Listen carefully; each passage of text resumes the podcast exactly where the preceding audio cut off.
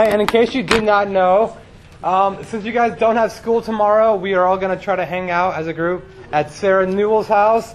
So go ahead. The only reason you're going to text right now is to let your parents know, hey, can I go to this thing with the youth group at Sarah Newell's house? Love to have you hang out. Because you don't have school tomorrow, right? Which means that you can stay up late and sleep in, right? That was like an hour ago, by the way.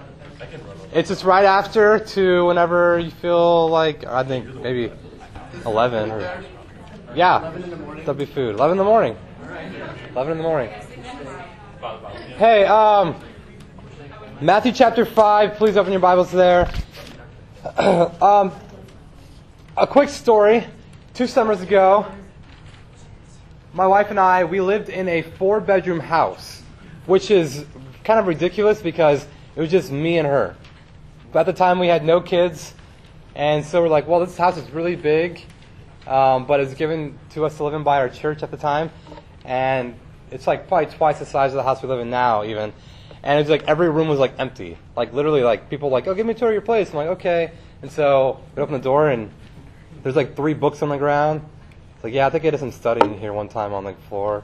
And then we take them down to our basement because every house in the Midwest has basements, and it's just like huge, great living area with like a stool in the corner and a broom and a bunch of cobwebs. But we started getting more visitors, and like, well, I feel bad that people keep having to sleep on air mattresses or the, or the couch. So we did what every young couple does. We went to IKEA. Okay? That place will test your marriage, I promise you. If you want to know if you have a good marriage relationship, go to IKEA. Um, we came out on top though, so came out on top. And we buy a platform bed, right? We buy just a basic, uh, not painted, like $99 special platform bed. And we had a mattress that we had wrapped up in the garage, get that down. And so Amy's probably, I don't know, say six, seven months pregnant with the twins in the middle of the summer, and I'm cheap, so the AC is not on. And so we're just sweating bullets, and we're, we're setting, we're putting this platform bed together, right? And if you know IKEA, they don't have words to their instruction manuals. It's just, all you need is an Allen wrench and these pictures of people doing the steps. And so we're, we're doing it. I'm like, oh, I got this. I got, I got my Allen wrench. Amy's sitting there. We probably started at around 8 o'clock. Okay? And so we're getting mostly done. And I'm just looking at it. I'm like, I don't, call me crazy, but it looks like all the boards are slanting in. She's like, no, they definitely are. You're not crazy. So we're taking it apart. So now it's 11 o'clock. She's like, I'm done with this. And I am scratching my head looking at this instruction manual like, this part says go here, and that goes there. 12.30. Amy's in bed. I'm like, I'm not going to bed. I'm figuring this out. And I get to one step where I think is the issue. And I have to keep unscrewing things, screwing it back in, unscrewing it, trying to do these different things. And I'm like, I think that the instructions are wrong. I think what it means to say, and it was kind of like it was flip flopped, and so I, it kind of meant to put on the other side of like I don't know whatever this, the board was on the bed, and so I'd unscrew it, and then it was perfect, and we put the bed in, and she woke up the next morning, and it was done. But it took like five hours to put this together. So those instruction manual, although it was mostly helpful, mostly true, mostly right, had good intentions, but not completely accurate. It was wrong in some in some places. Like, no, that, that's not right. The bed's going to be slanting, and it's just going to be it's going to break the boards. And there's a question I want to raise tonight as we think about this passage in Sermon on the Mount. Is the Bible ever like those IKEA instructions? Mostly good, has good intentions, for the most part, always right, yet sometimes not always accurate. Not completely true. Do we have to affirm that every small word and every sentence, every paragraph, every book of the Bible is without error, cannot be broken, infallible? Is, is the whole Bible exactly 100% true? Or is it like the instruction manuals where 99% of the time it's right, but you know, everything now, are you really sure that Jesus did all those miracles? Are you really sure that all that history in Israel is completely accurate? Sometimes people put it a unique way, you know, they talk about, oh, the Bible says this number, or how about creation? There's no way you can say the Bible was made, the, the earth was made in six days. And by the way, if you don't believe that, that's okay, right? I want you guys to know if you don't believe the Bible, the earth was made in six literal days, that is okay. But that, that's the question I think that maybe Jesus' listeners were struggling with when Jesus is talking about this section. And so I guess before I want to tell you what I think or even what you want to think, let's see what Jesus says about this question. In Matthew chapter 5, starting in verse 17.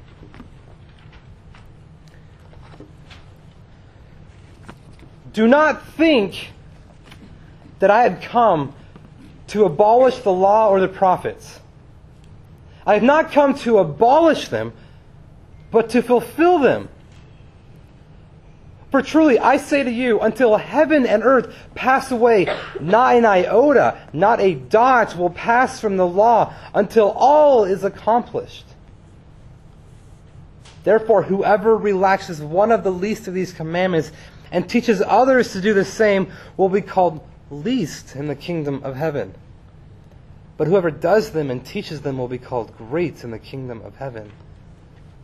For I tell you, unless your righteousness exceeds that of the scribes and Pharisees, you will never enter the kingdom of heaven.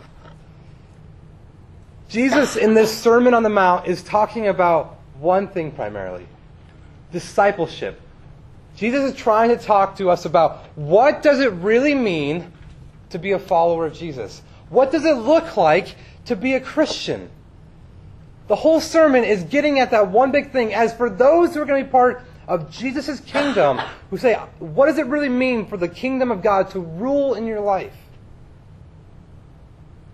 The Sermon on the Mount answers that. So we talked about a few weeks that, that those who live for God, those who are Christians, those who are disciples of Jesus, that their character is on line with the Beatitudes, right? That they're pure in heart, that they're poor in spirit, that they're meek, that they hunger and thirst for righteousness, that they desire good things to happen in this world. Last week we talked about in this kingdom that we live for God that we are supposed to be salt, that we are supposed to help stop the decay of this world. So Jesus is talking about discipleship. And so what's unique so far in this sermon is not what Jesus has said. I'm sure a lot of people listening to this sermon back in, you know, sitting on this mountainside, like, yeah, you know, a lot of that, that makes sense. You know, the Beatitudes, I'm sure there's things in the Old Testament that, yeah, I see where he's getting that a little bit. Yeah, maybe we should be the salt, absolutely. But what's more alarming is what Jesus hasn't said. For any rabbi at the time or any teacher who gets up to talk and they want to talk about discipleship, what it really means to be part of God's kingdom, what it looks like to be a Christian or to love God, the first thing that they would do always was to talk from the Torah. What does the, the Torah, what does it mean to walk in the ways of God? But what's fascinating is Jesus doesn't do that. And matter of fact, he doesn't really make it about that. In verse uh, 11, he says, Blessed are you when others revile you and persecute you and utter all kinds of evil against you falsely on my account. So Jesus makes the whole sermon about him. Like, whoa, dude, Jesus, you're saying like all of this discipleship stuff, this is all about you? Absolutely. Jesus is being completely different in the fact that he's saying, I am not just going to sit here and rehash what you're used to, rehash some of the Old Testament. I'm talking about what does it mean now to be my disciple? And it's about me. But we come to this section, and, and after this section, we'll get like the main body of the sermon. What does he say? He, he gives, he gives the character. He gives the, this, we're preservatives.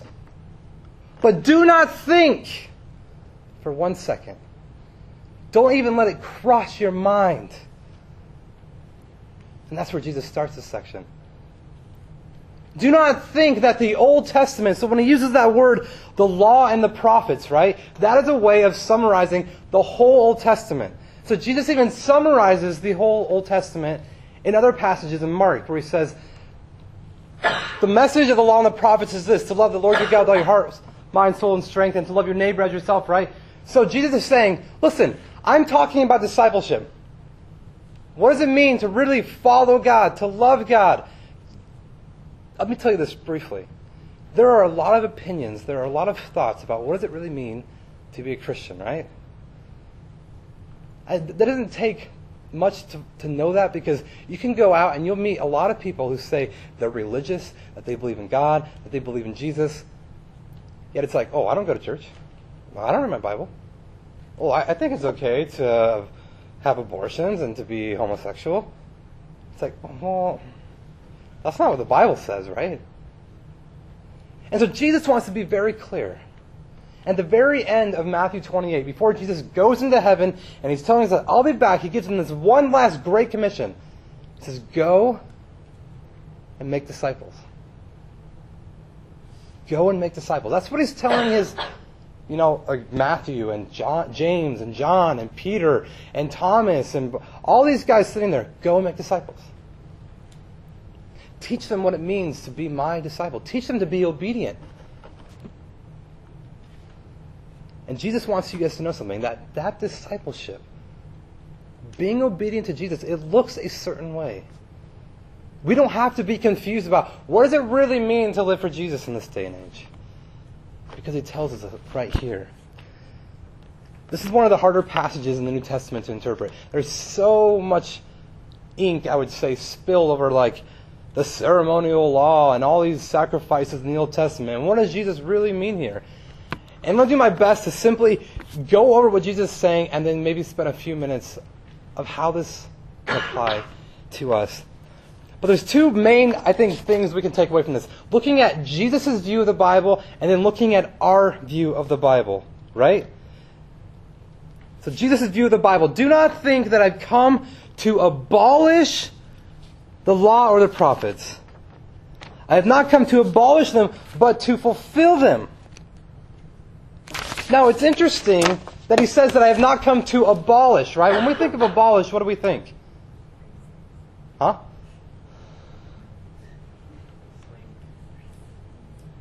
Okay, abolish, to get rid of, right? Something like that? So Jesus is saying, listen, I have not come here in regards to the Old Testament, all the, like Leviticus and Deuteronomy and all the Psalms and you know what Carl's going through a big church, Pastor Carl, Jeremiah, all that stuff, I have not come to abolish that. But the, the big question that, that kind of makes me ponder a little bit, and I hope maybe the same thing for you, it's like, well, Jesus, that's really interesting that you say that because, like, in church this morning, we weren't sacrificing goats and sheep and pigeons, and we don't do a lot of that Old Testament stuff, you know, and um, all that stuff in Leviticus, like, who here's even read the book of Leviticus, honestly? Right? And it's like, you say you've never, like, you're not, you didn't come to abolish any of this stuff, but I don't see us Christians following the ceremonial laws or practicing all those festivals that the Jews had. So the question is, Jesus, what, what did you really mean? And so the question that people kind of get stuck on is like the fact that Jesus has not come to abolish, but rather, what does it say? I have come to fulfill them. And that's the answer right there.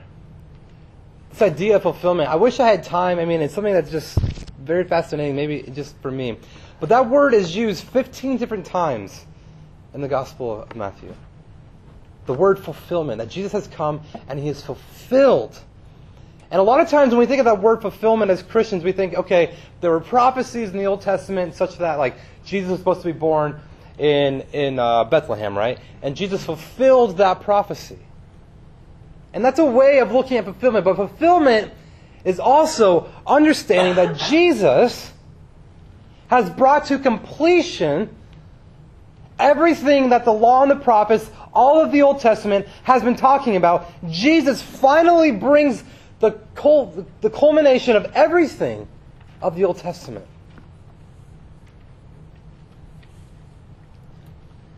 So Jesus is not in any way trying to say, hey, none of that stuff, it doesn't really matter. It's not that important. Just read your New Testament and you'll be fine. And I get a little confused sometimes when the Gideons pass out just what? The New Testament. Jesus says, no, not for a second would I ever say any of that stuff is not important. I have not come to abolish it. I'm not come to, I'm not going to relax on that. I'm not going to put it aside or think it's secondary or think that it's not important. But the best way I could try to illustrate this, to, to make us understand, is when I was younger, my mom would have us watch The Wizard of Oz quite a bit. I really liked it, as she t- tells me. I don't believe her quite, but when you were a kid, you loved The Wizard of Oz. Okay. Maybe you just put it on every day and you thought I liked it. Who here has seen The Wizard of Oz? Like the original, kind of, like back in the day. So it starts off as what?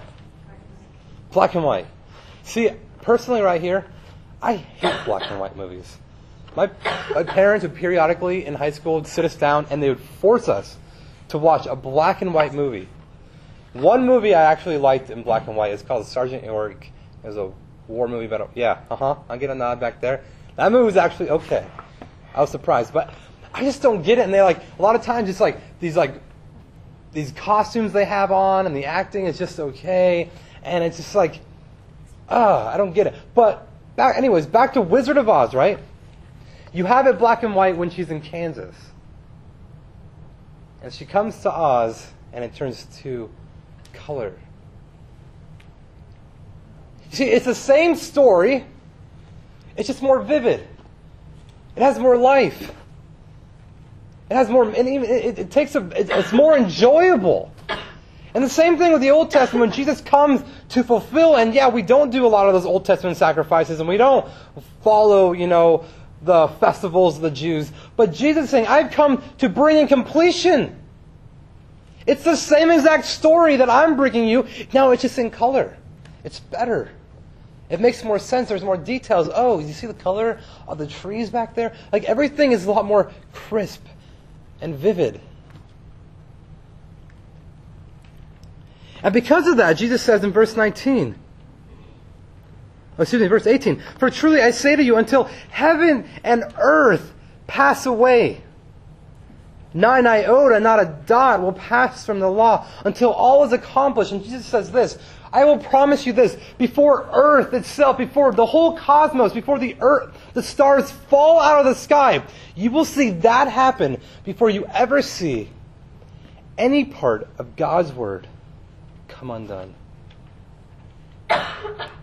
There's 66,000 yods in the Bible, in the, in the Hebrew Old Bible. The yod is the smallest part smallest letter of the Hebrew alphabet. It's literally so small. So let me see this really quick. Hold this really quick. If you look down,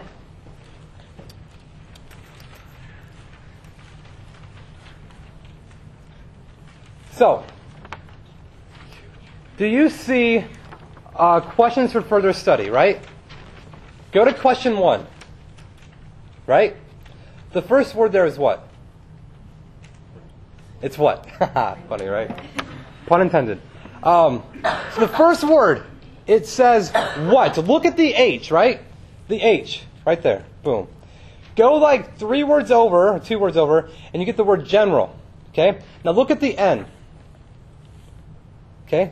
So now compare the H and the N.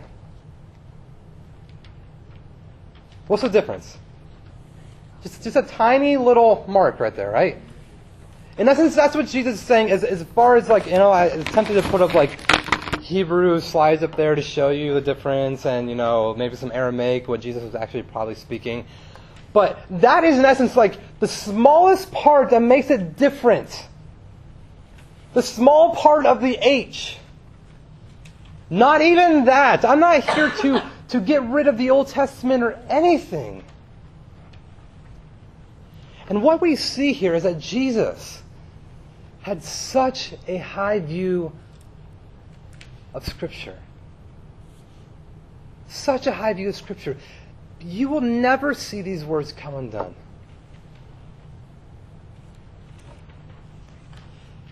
And sometimes when we approach Scripture, we don't take it seriously at all. And we don't take it seriously by one, not doing what it says.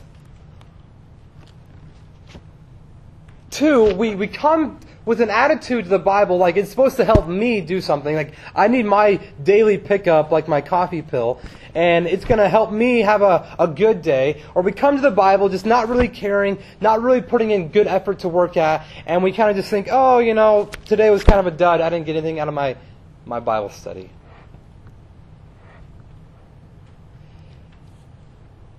Jesus is saying, listen, I am the fulfillment. I am what everything in Scripture is pointing towards. To lax on this is to lax on me. To not care about the Bible is to not care about Jesus. What does it look like to be a Christian disciple? It means to have a high view of this. Of the Old Testament. Has anyone read the book of Numbers? That is a lofty thing of what he's saying after I read the book of Numbers. I had to read the whole Old Testament in a month one time for school. And I'm in the middle of the Psalms, and I'm like, this is. God, I feel guilty for saying this, but this is torture.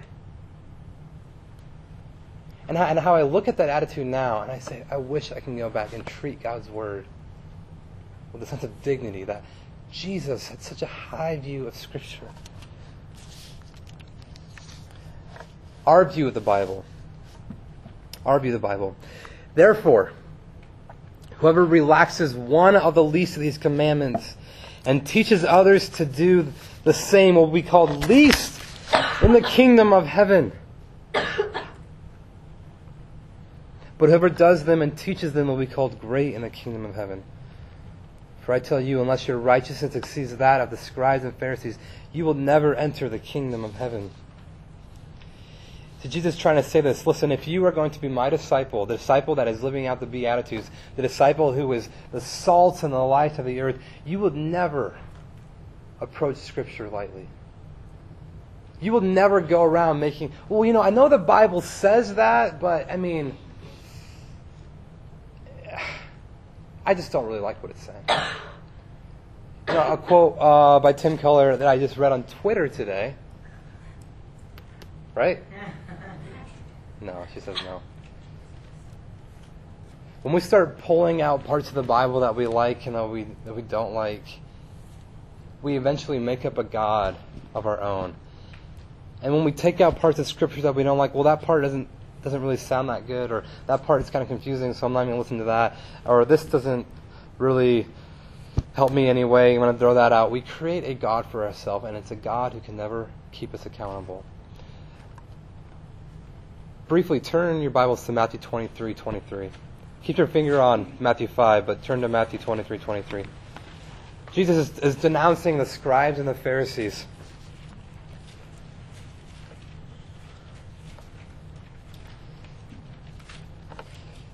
denouncing the scribes and the Pharisees, and he says this in Matthew 23 23. He says, Woe to you, teachers of the law and Pharisees, you hypocrites! You give a tenth of your spices, mint, dill, and cumin, but you have neglected the more important matters of the law justice, mercy, and faithfulness. You should have practiced the latter without neglecting the former. See, Jesus is trying to tell him, like, listen, you Pharisees, you scribes, you know, you give a tenth and you, and you count it out loud and you tell everyone about it, but the more important things of the law, like doing what is right and being just and having mercy on people and faithfulness, you don't do those at all. And it's funny when I, when I read this, how many of you have heard once in your life that every sin is the same in God's eyes? Right? Every, every sin is the same in God's eyes. Well, biblically, that's not true.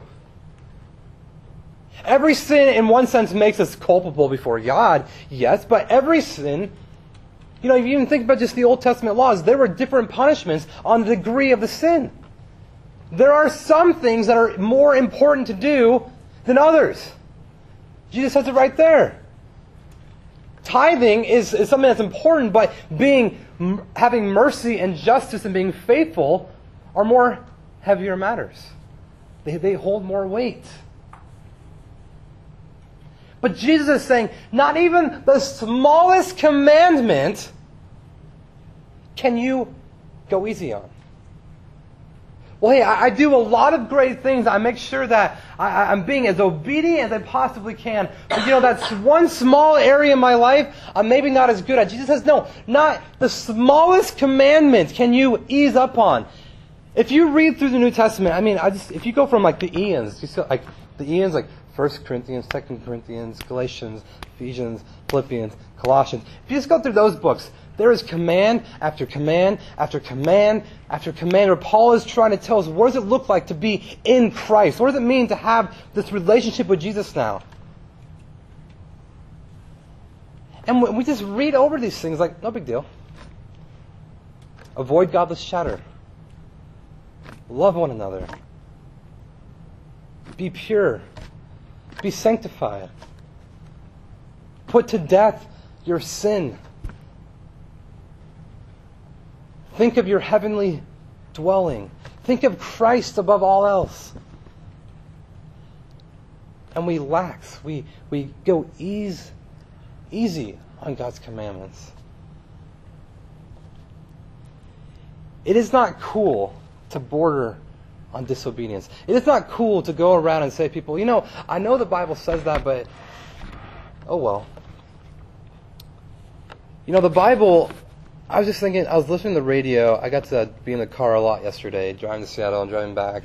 And I was literally just scanning through the radio stations like this. Had a pen in my hand, actually. And Amy's like, I would really appreciate if in the next half hour I can listen to one full song. And here's what I noticed. Like almost every song on the radio disagrees with the Bible. Disagrees with the Bible. The radio has very bad theology. I hope you know that. How do I take God's commandments seriously? Why listen to that crap? How do I take God's commandments and teach them to one another? But not just saying, you know, there's some things that are more important. You know, maybe we just have to be nice to people and we have to make sure that we're just being pleasant with everyone. But, you know, all this really strict stuff, I mean, if, it's, if, it, if it works for you, that's cool. And so the point I really I think I want to drive home with you guys is that if you want to be a kingdom Christian, if you want to be a Christian who God is pleased with, a, a Christian that is true to what the Bible says, you need to understand that the Bible, that these words are your lifeline. That if you're not reading your Bible, if you don't give a rip about your Bible, if you even kind of think like, ah, who cares, no big deal, Jesus says, no, that is not what a disciple looks like. And in fact, what does he say? You're not cool, you're the least of these. To care little about the Bible is to care little about Jesus. A high view of these words right here, a high authority of this, will always lead to a high view of God. A view of God that is right, that is healthy, that leads to a wonderful and intimate relationship with Him.